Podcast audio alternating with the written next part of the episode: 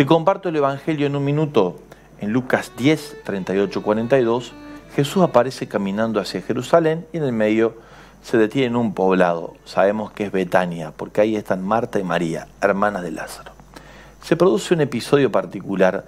Marta está dedicada a las cosas de la casa, mientras Jesús necesita ser bienvenido y atendido, y María se dedica a estar con el Señor. Imaginémonos desde nuestra cultura tomándose unos mates. Y Marta le dice, mi hermana no me ayuda en nada, ¿eh? decirle que me dé una mano porque no puedo con todo. Y Jesús le dice, tranquila Marta, despacito. Te preocupas por cosas que no tienen valor y la verdad que hay una sola que importa. Y ella eligió lo mejor. ¿Qué eligió? Darse tiempo, disfrutar de lo importante, estar con el Señor, escuchar con un corazón atento.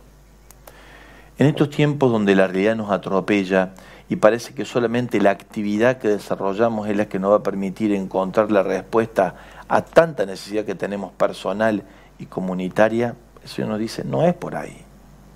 Más antes de hacer, fíjate qué, antes de empezar, date un tiempo para pensar, para reflexionar, para mirar, deténete, baja un cambio.